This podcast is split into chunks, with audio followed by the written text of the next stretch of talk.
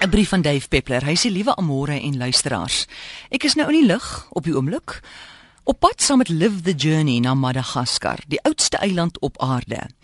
Toe Gondwana nog 'n superkontinent was, was Madagaskar 'n hoë plateau in die hart van die reus. Met die opbreek en wegdryf na ons bekende kontinente, het Madagaskar met sy kosbare bagasie van oerdier en plant afgesonder bly sit in 'n warm tropiese see. Nou, afsondering, water en hitte is die ideale resep vir lewe. En deur kompetisie, inteling en tyd het die mees verstommende versameling diere en plante op aarde ontwikkel. Ek droom steeds van my vorige besoek aan hierdie vreemde plek. Die geel-oranje oë van 'n lemur wat jou stip aankyk terwyl jou brein spook om die dier te plaas. Is dit nou 'n kat wat soos 'n aap lyk of 'n aap wat na 'n kat lyk?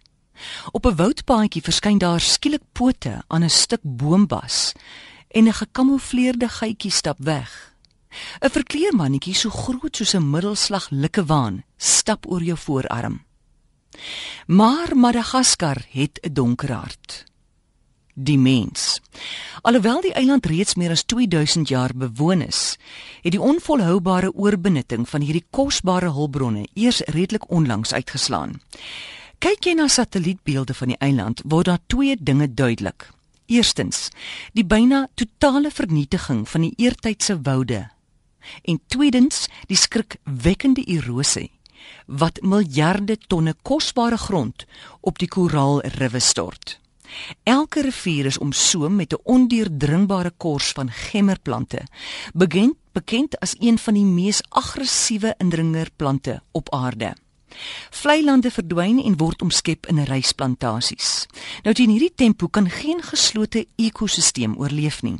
Die grootste tragedie is dat die eiland nou omskep word in 'n versameling kleiner eilande en permanent afgesny is van mekaar.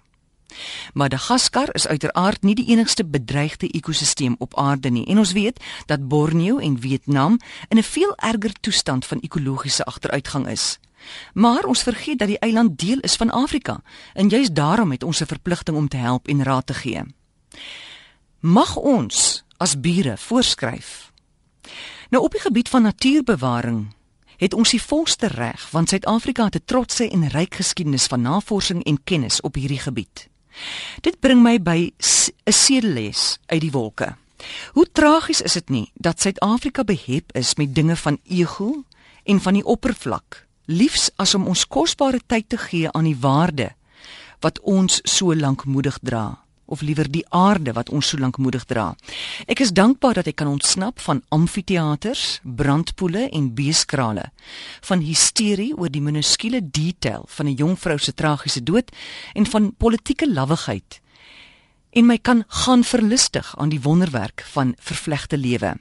Nou ons kan nie almal bekostig om te reis nie want daar is te veel mense in ons land wat daagliks verbete veg om oorlewing. Ons het nie almal die wetenskaplike kennis om die natuur en sy goue web van lewe te verstaan nie. Nie almal van ons gee ook om nie. Kom saam, die wat nog 'n hart het. Kom saam met die wat nog omgee en kom ons probeer om die eilande verder te verwond nie, om nie eilande te maak van mense nie en bovenal om nie eilande te maak van onsself nie. Die aarde skuld ons niks, inteendeel, ons skuld die aarde soveel. Dave